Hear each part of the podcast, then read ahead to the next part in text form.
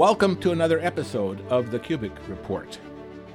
My guest today is a multifaceted and multi talented person that I have known for more than 40 years. He started in the pastoral ministry and has continued to right now. He lives in Tucson, Arizona with his wife Terry, formerly Terry Stolle. Many people know her parents. So, first of all, I'd like to introduce Steve Buchanan. Welcome to the podcast. Well, I know that I finally arrived in life if I'm uh, able to be a guest on the Kubik uh, podcast, uh, knowing that you've been on the cutting edge of technology for you know, ever since I've known you. so, thanks for the opportunity. Well, it's uh, to me, it's it's it's a great learning experience because through the podcasts, I have really learned about people, and uh, it's just been very, very enjoyable to be able to share it in this particular medium. And I appreciate Steve your being able to be willing to do this. Did you actually begin in uh, the Dakotas in your ministry? Well, I, I re-began. I first was uh, sent out from uh, Ambassador College in 1975 as a ministerial trainee down to Texas, down to Corpus Christi, Texas, and uh, obviously that's where I met my wife Terry. She was a member in the congregation down there, and during those years, we probably had in 1975, we probably had in the United States about 50 uh, ministerial trainees, uh, people who had graduated from Ambassador College in Big Sandy and Pasadena, uh, and were sent out. You know, I, I guess that was uh, kind of the trial run introduction to the ministry. And then the next year, uh, they furloughed all of us. So we, I was out. I was out for a year, but I was with some um, really great uh, individuals there. And of course, the greatest blessing was uh, meeting Terry in Corpus Christi. Well, I do remember that. I remember that big group of, you say 50 people. I remember when I think it was Ron Dart, who uh, was the director of ministerial, of church administration. And I've known of several people who were furloughed at that time and uh, many who came back. And it was part of their learning. Yeah, it was. Um, it, it was a great experience. I, I worked with two uh, great pastors, two two wonderful teachers. Uh, Hal Baird, who was about the age of my own father, so he's kind of like a father figure to me. As I was, you know, just 22 years old, coming out of Ambassador College, and then uh, John Ogwyn, who probably was the hardest working individual I've ever met in my life, and uh, he put me to work right away. And he was a, they, they were both great examples, and uh, had a great time there. And the funny thing about um, when when we were all let go, I think I was the only one who was never notified by a regional director, and uh, actually had come come back, uh, had been driving back. Uh, I'd been given the opportunity to give a sermon in that summer of 1976 down in the Harlingen, Texas church that actually met in Weslaco. But um, I took one of the deacons with me to give the sermonette and uh, when I dropped him off at his house, uh, his wife came out the door and said, I'm really sorry to hear that you lost your job. She had a copy of the worldwide news with the listing of names of everybody that had been let go. so that's how I found out that I didn't have a job anymore. Is that a fact? yeah. Well, there have been, pe- there have been pe- and then I then I went and I told John Ogwyn. He says, "Oh, there's got to be some mistake." I said, "It's in print." Oh. So uh, he says, well, let's not tell anybody. Uh, maybe maybe they'll forget about you and let you stay on. but it seems like they true reaction. But uh, actually, you know, it uh, provided the impetus for us to. Uh, we're getting we're getting married in a month, so it couldn't have come at a worse time, I guess. But um, I did find a job in Austin, Texas, which was about 170 miles to the north, and you know, we began our married life in Austin, Texas, and um, for about three years, I worked outside the church, uh, served, helped in the uh, in the local Austin, Texas area, and then uh, in 1978, right about the time of my son, my first, our first child's birth, Stephen, uh, I got a really good job with a company that uh, my dad had worked for all his life, but um, it was a major printing company, and I'd actually worked at uh, one of their plants in the summertime in Maryland, where I grew up. Mm-hmm. But um, it was just one of those serendipitous things. I, I got a great job, had a, had a great boss, had a great career going in the uh, printing forms business and computer forms business. as uh, PCs were just in their very early stages, and small mini computers were, you know, growing in in number. And some of those uh, some of those companies were some of my clients. But uh, then we got the call. They were expanding again. The ministry was expanding again. They needed somebody, and I didn't know where it was, but they asked if we'd like to come back full time. And in 1979, uh, we went we went to uh, Rapid City, South Dakota, and we had a church in Chadron, Nebraska as well. So eventually restarted that uh, congregation there, and we were there for nine years. Oh, yeah. Well, I do remember that well because during that time, I was in Minneapolis, and I started my ministry in Sioux Falls, South Dakota, and Rapid City was uh, a Bible study for us at that time, and we went out there once a month from uh, Sioux Falls. It was only freeway half the way. It was Highway 16 the rest of the way. And we, after a year, it became a church because there were no churches between Sioux Falls and Spokane, Washington. And Rapid City was started, I remember so well, 49 people in 1970. So that was. That is amazing. that, that's that amazing. amazing. And I, I, I, lived right there uh, in, in town, and then I lived out in Hill City out there uh, close to Mount Rushmore. So you worked out there. You, so you lived out there for nine years. Nine years, yeah, and oh. um, was a great experience. You know, during those years, um, well, it was the very beginning in, in 1980.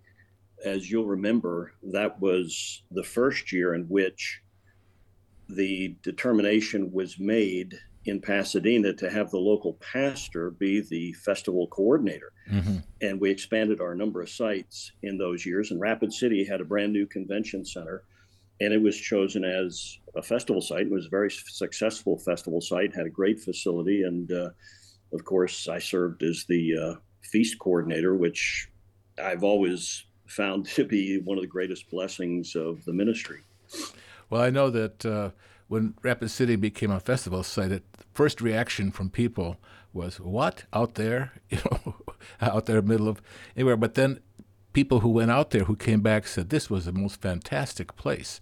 Uh, you know, it really country. became it, re- it really became a very popular uh, location, and we we started the first year we started in a they had a theater there. It's uh, sat about seventeen hundred people, but uh, I think there were so many people that wanted to go there. They expanded, and you know, we ended up uh, some of the high points. Uh, we ended up in you know their major uh, meeting area for the next few years. It was you know uh, it was a multi-purpose uh, type place where they had rodeos actually in the wintertime, which was crazy.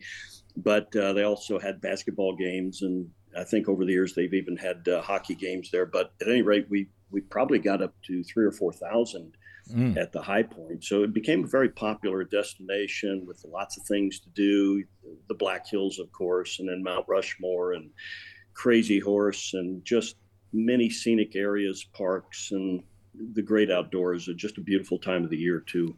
Yeah, it's uh, amazing because there's the city, which is kind of in the plain there.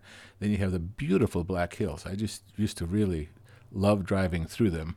And we lived on Highway 385, just two miles out of Hill City, and my boss lived at Keystone. I mean, that's right there at Mount Rushmore. And right, I, right. When I when I had to go to his house, you know, where, where, to work, uh, I I saw the nose of uh, George Washington every time I did.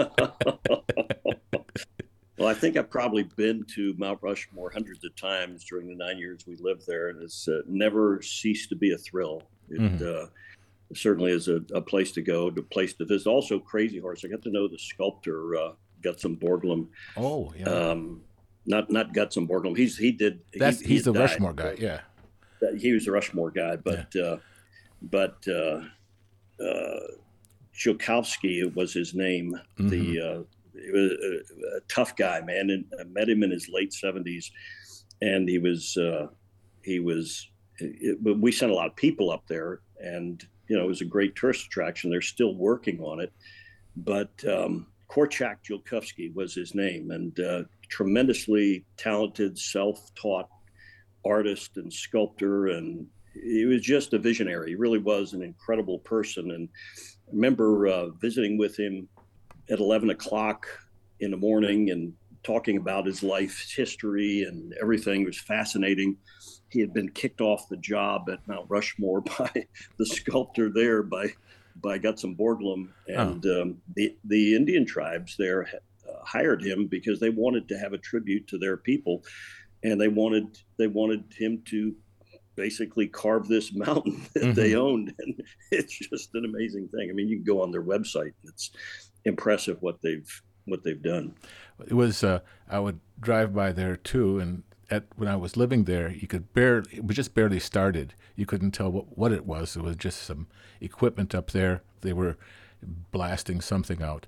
But then I took my granddaughter there five years ago. Bev and I went out there, and I wanted her to see where I lived. I wanted her to see Buffalo, and I wanted her to see Mount Rushmore, yeah. and and I was amazed as to how much work had been done on Chief Cra- on Chief Crazy Horse uh, Mountain there. Yeah, it, it's truly amazing, and they were very nice people. His wife Ruth uh, lived for a number of years afterwards. We still corresponded with her. She was she even sent uh, when she knew that our kids were in grade school working on projects. She even sent us uh, sent us all kinds of information about the work that they had done, so they could do projects on Crazy Horse for their fifth grade projects. It was it was great. So they're they're wonderful people.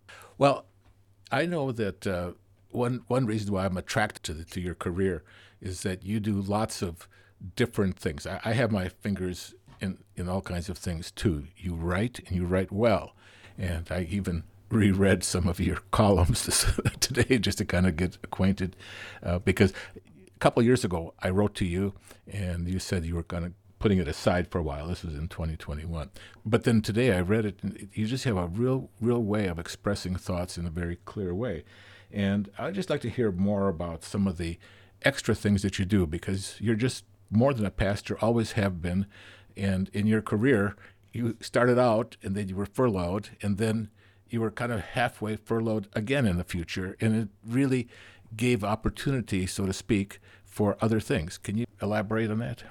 Yeah, well, we we did have some uh, as a as a as a church, as you know, uh, we we had some financial difficulties in the late '90s, and a number of us were placed on half salary, and it kind of kind of forced me to reevaluate things. Obviously, um, I loved what I was doing, but um, it, it was kind of, you know, it was it was a make or break time for us. Kids were going into college two boys were going into college and in the process of going to college. And just, you know, I was 47 years old at the time, and it's not the time to really be looking for a new career, but I was able to manage to uh, eventually get into the pharmaceutical business, and it was dynamic and it was fun and it was interesting. And uh, uh, I would say that overall, lemons can be turned into lemonade, and God can do that for you. And I, I guess maybe that's the biggest learning experience that uh, we had. I won't say that it was really easy, but uh, I found the work to be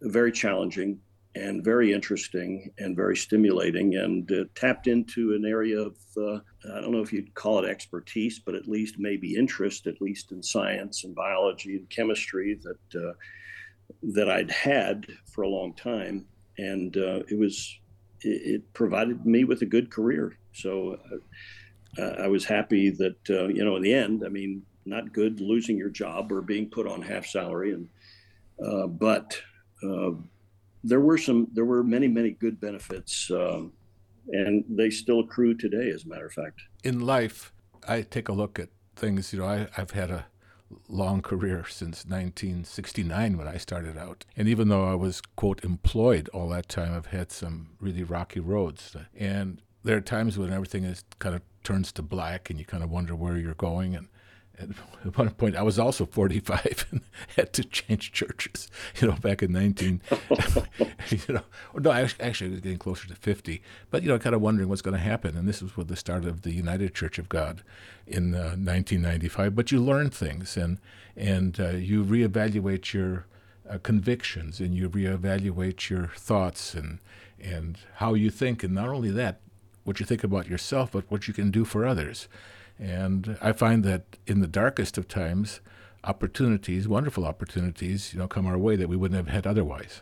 Well, for sure, and I think you have a lot of members that listen to your podcast, and um, uh, I think it's I think it's good that everybody knows that we share these kind of trials together. I mean, I think it's it's a good thing for us all to understand that you know we can have suffering, and it it, it includes the ministry. The suffering is not something that uh, just happens to the members of the church. And when we hold somebody's hand after they've lost a loved one, we know that they've hopefully they know that we've gone through some of the same trials and really empathize with them as well. So no matter uh, we're all we're all going to go through these uh, situations and um, how we face them, how we face them with faith, I think helps helps refine and define us, doesn't it? Absolutely.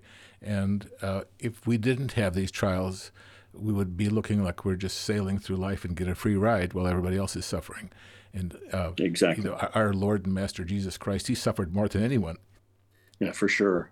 Well, in uh, so in eventually in 1999, I caught on with a company that um, provided me a kind of an entry level into the pharmaceutical business, and um, you know, learning a new industry, learning learning things about science that. Um, actually, something that was very, very interesting to me was uh, when I migrated later on to Eli Lilly, which um, was the oldest uh, oldest of all American-owned pharmaceutical companies, going back to you know just after the time of the Civil War, and its founding with its uh, founding founding uh, member Colonel Eli Lilly, who was a colonel in the Northern Army.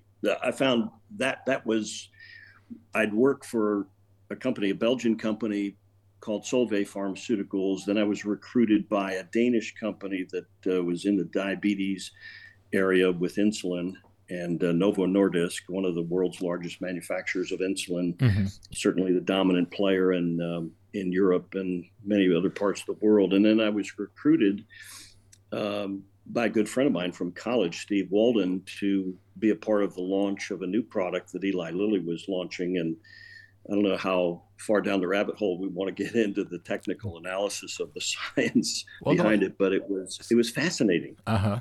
Uh huh. No, well, just uh, tell us a little bit about what made it unique to you. What made it so interesting? Well, of course, I think I have to go back a little bit and explain why this was interesting to me. I grew up in a small town, and and the the physician in our town was kind of a, you know, just common sense, good family doctor and uh, he really took pride in taking care of his patients. He made house calls. He he he took care of me as a little kid a couple of times when I had injuries and dog bites and mm-hmm. you know uh, cuts and broken broken bones and stuff.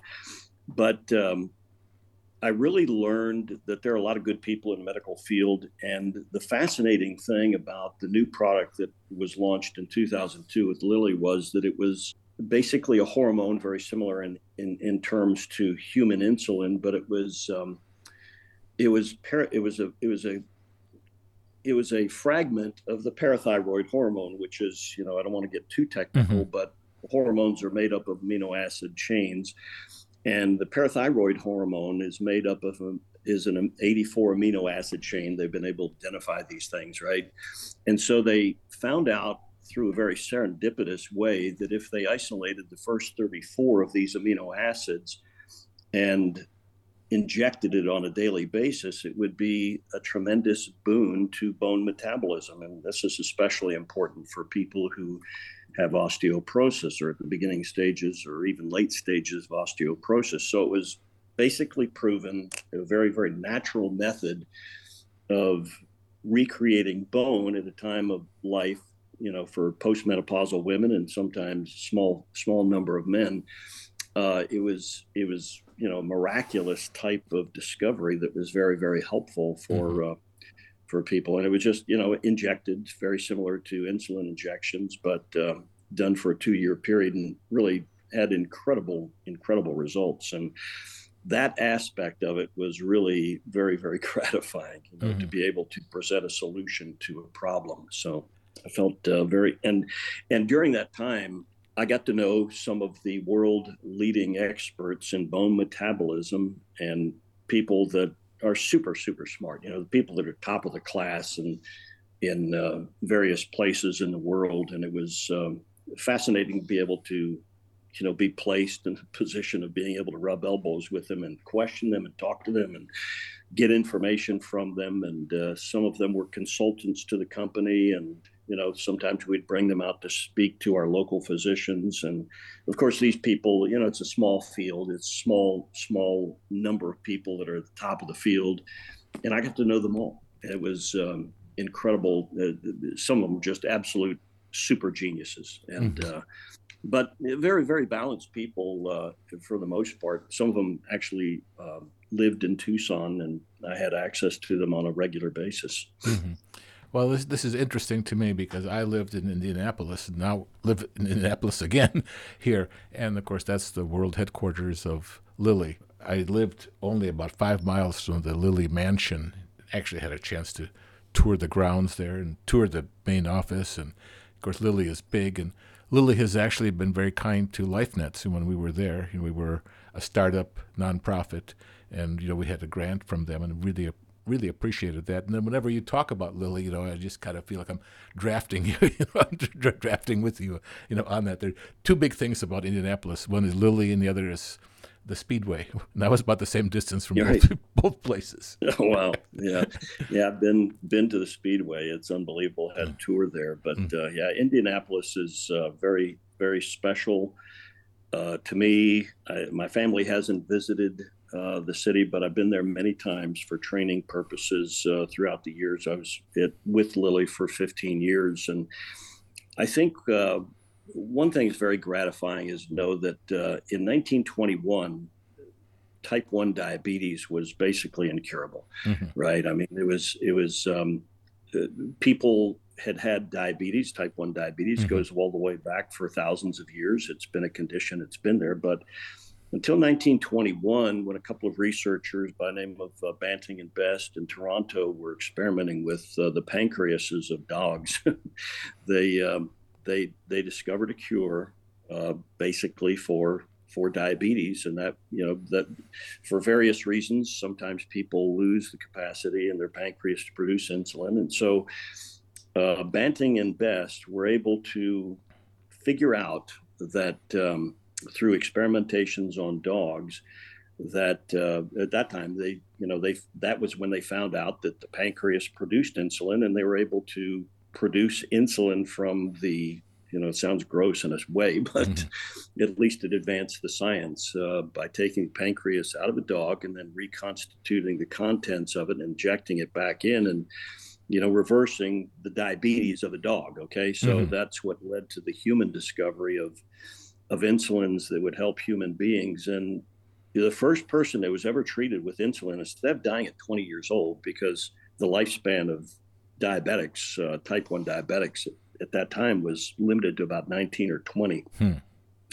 So to know that something, probably one of the most profound scientific discoveries of the 20th century, actually helped people to live relatively normal lives. Now, I mean, the first insulins that were produced were bovine and porcine uh, type type insulins, you know, from mm-hmm. from animals, and you know, not the exact match for human beings, but at least it did give people an opportunity to live longer lives instead of just starving uh, starving to death or mm-hmm. just dying because you, you're just not gonna you're not gonna live. So uh, later on, and uh, the insulins became better and better. They were able to replicate human insulin and be able to, you know, I mean, there have been so many advances in it. It's uh, people people can live basically very normal lives on insulin pumps or injections, and you know, they have basically identical uh, insulins that the body would produce. And if you're attacked by a disease that attacks your pancreas, then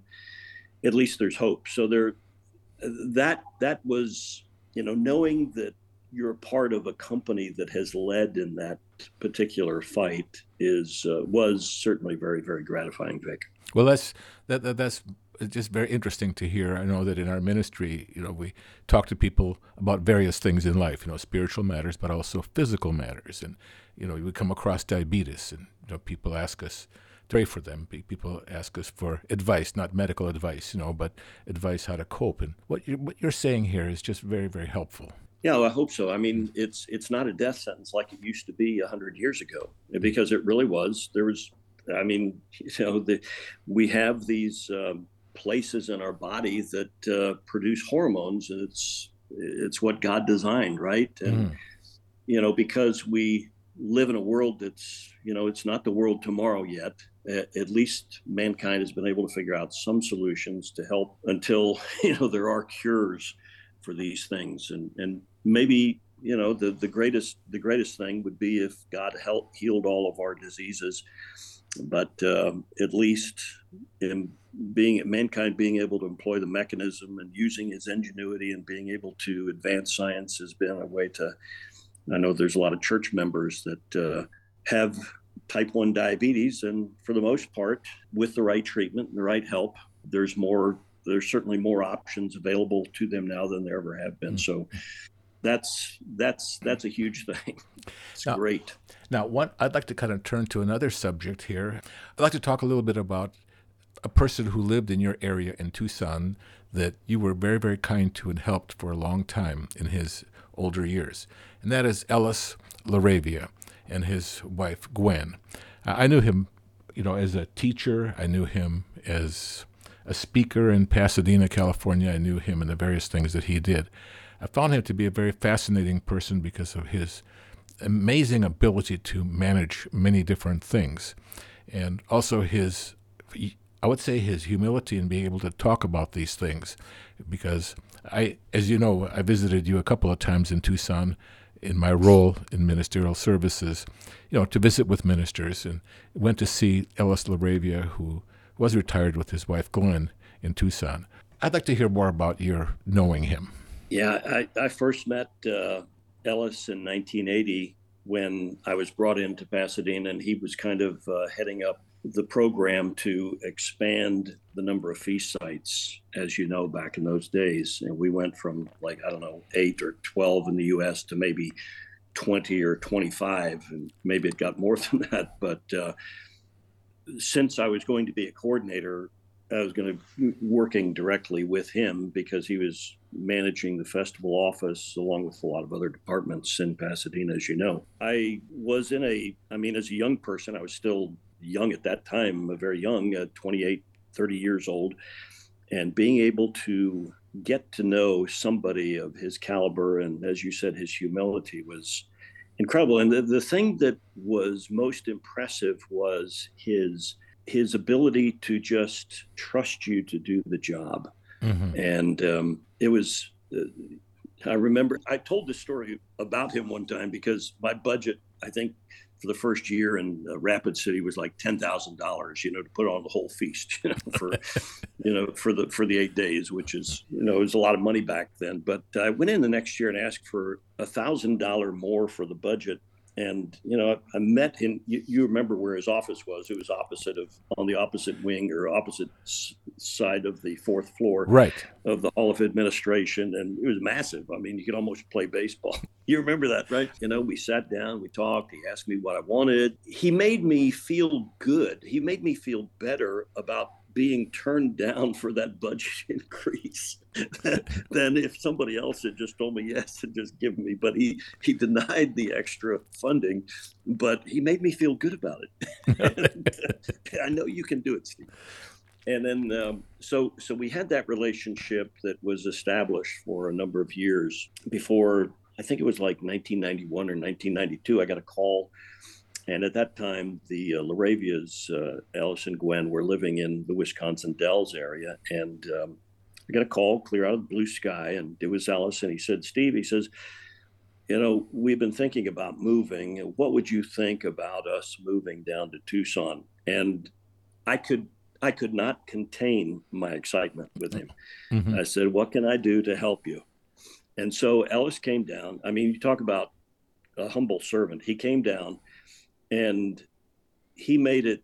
I, you know, of course, he supported what I did and was a mentor to me for many years after that time. And it was great getting to know both he and Gwen. They're both brilliant people. We were very close to them for, you know, the entire time that they were here. But talk about an incredible person to go through war with. I mean, you know, when the the times of uh, change began to roil in the, the early 90s and through 1995 he was like a warrior. The people people loved him very very dearly here. And a tough loss for us um, with Ellison. Ellis and Gwen died within a few months of each other. And it was a tragic loss for us really. But he contributed so much and so wise and always very helpful in counseling and never overbearing, never never uh, intending to do anything but to support and to help and to serve. And uh, we were we ended up as great friends, great colleagues, and uh, I'll never forget his encouragement on a personal level. I mean, he was a great speaker and you know helped out in the local areas here, but um, I think the people that got to know Ellis on a personal level really really admired and appreciated his um, his dedication and his faith. I got to know him very well when he was exiting Pasadena, which was a difficult time for him personally. Yes. And you know, he moved to Nevada there for a while, and I remember writing to him several times at Zephyr Cove, you know, uh, up there, and and then you know he moved on to. Uh, he, he moved on to the Wisconsin Dells. But I just do remember he was just very, very kind. He was very, very open. And then later, when I got to know him a little bit more in the Wisconsin Dells, you know, he would invite us at the feast time, you know, to that house. They would have a dinner for the ministers, and Gwen and him would kind of be working on, on the dinner themselves, you know. But then they're he, great cooks. They were they were both great cooks. I mean, they were they were fantastic chefs, and mm-hmm. uh, w- w- we had some incredible dinners together. They were great hosts. Well, we had we had those, you know, with him, and then he a thing that really struck me in his last years, which was when I visited you. You know, Gwen had really severe health problems, and I remember just spending the whole afternoon with them, just we would just talk through things. He would talk about his relationship a lot with Mr. Armstrong, which I found to be very interesting in the trust that Mr. Armstrong placed in him. Mr. Armstrong was very, very specific about people that he really trusted, and Ellis La Ravia was one of them. In fact, he said, Mr. Armstrong, please don't give me any more jobs. You know, he just had this job over all the physical plant, the feast sites, and other things. You know that maybe I don't even know about that he was responsible for. But he would he would talk about uh, all, that. But I do remember that with Gwen in the room there, you know, he would be very very tender with her. You know, he would he would be so kind to her it was just a real example of an older person caring for his older wife. Really, an, an example of of uh, this love for somebody very, very close to you and just being with them. And I feel, in a way, the fact that they died close to one another was probably just right. Just both of them entering into the new world uh, together. Probably, yeah, probably so. It, it, one of the most fascinating times, of course. Uh, by the time Ellis had died, he had been here for almost 30 years.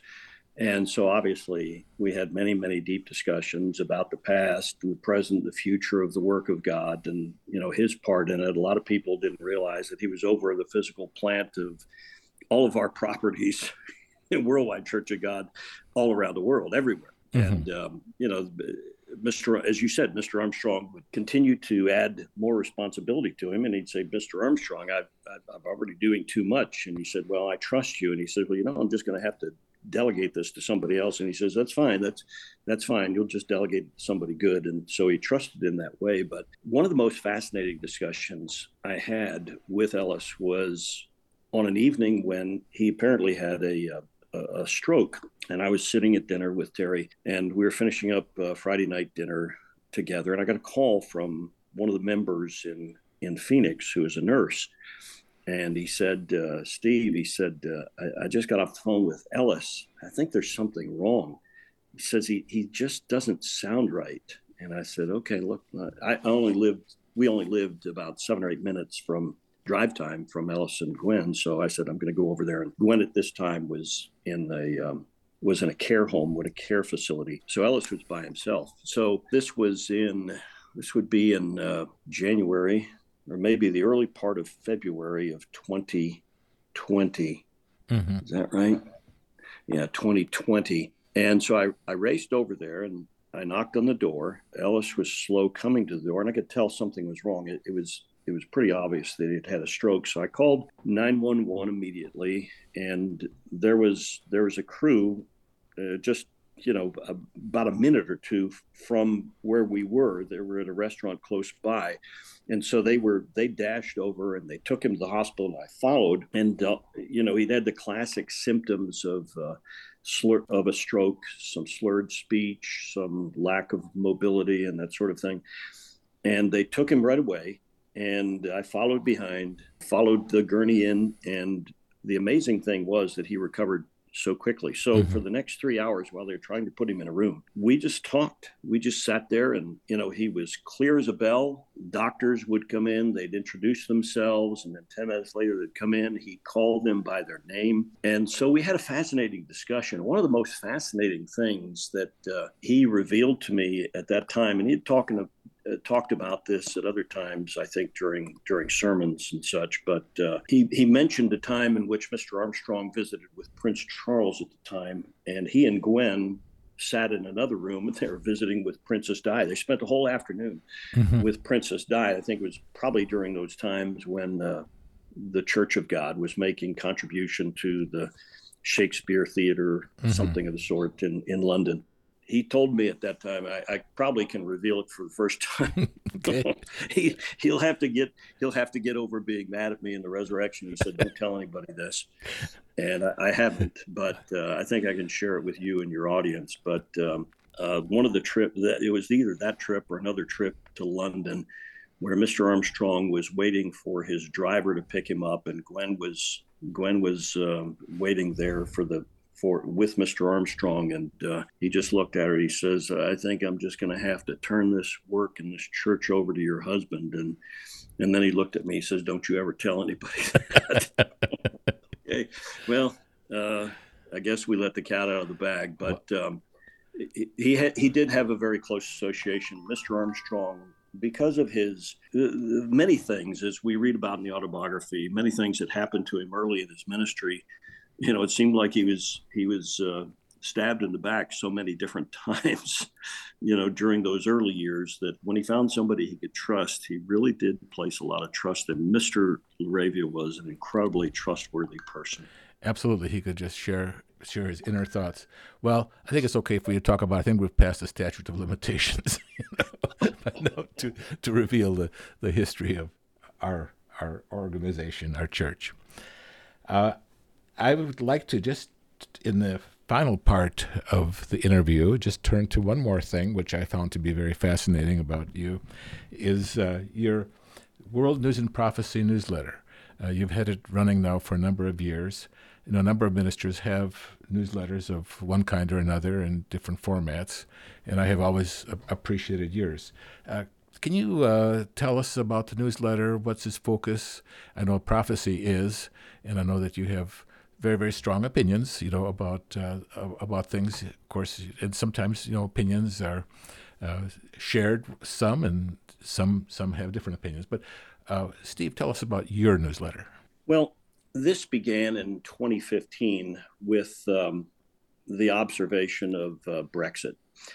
Um, i found it fascinating that there would be a national referendum in, in england to overturn decades of work that would place Britain, Great Britain, in the European community, right? Mm-hmm. And it, it, has been it has been kind of a topic that uh, we've gone back and forth and studied and looked at for many many years. But the interesting thing was that many of the political leaders in Great Britain didn't want this to go forward. They didn't they didn't want what the people wanted, and I saw what happened there, of course, they they did vote in this national referendum to to exit the European community. And although mm. I don't think we can necessarily say there's a direct prophetic implication there, it just it has been something that we as a church have always felt that eventually they would they would not be a part of this European community because right. you know they're Anglo Saxons, they're different people, and they did vote. That's all that I didn't necessarily want, and I don't want my newsletter to become something as predictive in nature because it's not. It's uh, just, I, I, I, more or less think of it uh, as I admired the skill and work of um, somebody that you know we we both highly respected that uh, wrote on a weekly basis for our benefit in the pastors report, uh, Gene Hogberg. Yeah, and I, I, I always thought wow, he's got a great style. What a great writer he was, and um, really kept us ad- advised of world events. And so, what I saw in 2015 kind of formed a working theory. And I wrote I wrote basically a newsletter to my own mailing list of local church members and as time went on. And it, basically, well, to finish the thought, um, this populist movement, I thought, well, I had a working theory that as we view the history of the English speaking peoples, what happens in, you know, with our cousins in Great Britain and Canada and uh, some parts of South Africa, New Zealand, and, uh, you know, Australia, things usually have happened prophetically in those nations first like the rise to prominence, mm-hmm. and then you know followed by uh, you know subsequent action that is similar in the United States. And so my working theory at that time was that, and in writing that first initial newsletter to our members, was that it might presage something that would happen in our country. And in fact, uh, the election of uh, Donald Trump was obviously whether what, whatever anybody thinks of him, it was a populist movement that mm-hmm. took place. And so since that time, it just got to be kind of difficult to maintain a newsletter because people would say, Hey, can you put me on this? And then, you know, you have to maintain a mailing list and so forth. So I, I decided around 2020 to launch a website and I'm probably the least technical guy to be able to do this. And so it's a work in progress and uh, but basically my style is to evaluate what's happening in the world and see if there are any prophetic implications to it and i think obviously since the age of covid we've all seen that the world has changed dramatically and uh, you know try to cover some of that in um, in the in this particular newsletter. So, well, the thing is, first of all, I have to say that uh, you don't feel ashamed, but the technical part is very, very clear.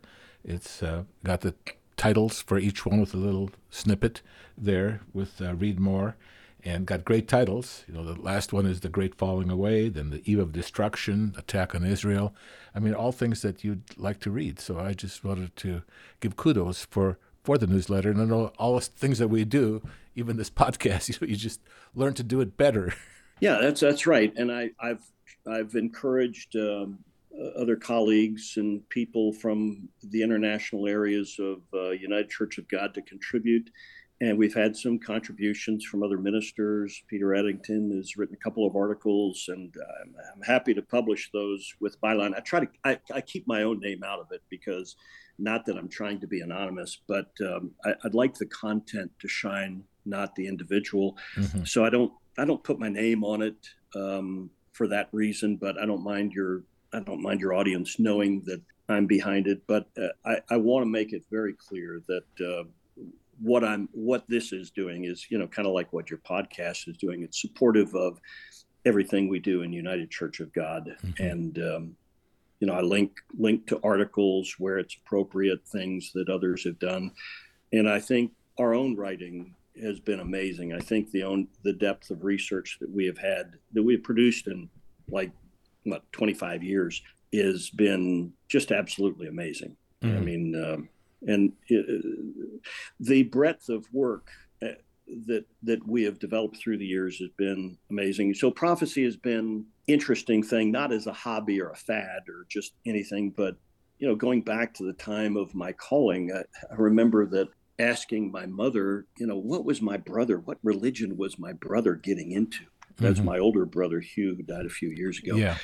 Um, and uh, Hugh was a great student from the very beginning, and uh, he was called to the church in the early '70s. And then I was going to college at the time, and, and I asked my mother, "What what what what is what do these crazy people believe anyway? If you could just mm-hmm. boil it down." And I didn't know that my mother knew this much about the church at that time, but I guess she had listened a little more closely to my brother. He had, he was not living at home at the time, and he was he was out of college and working and working in a neighboring town. But she said to me something that really shocked my world.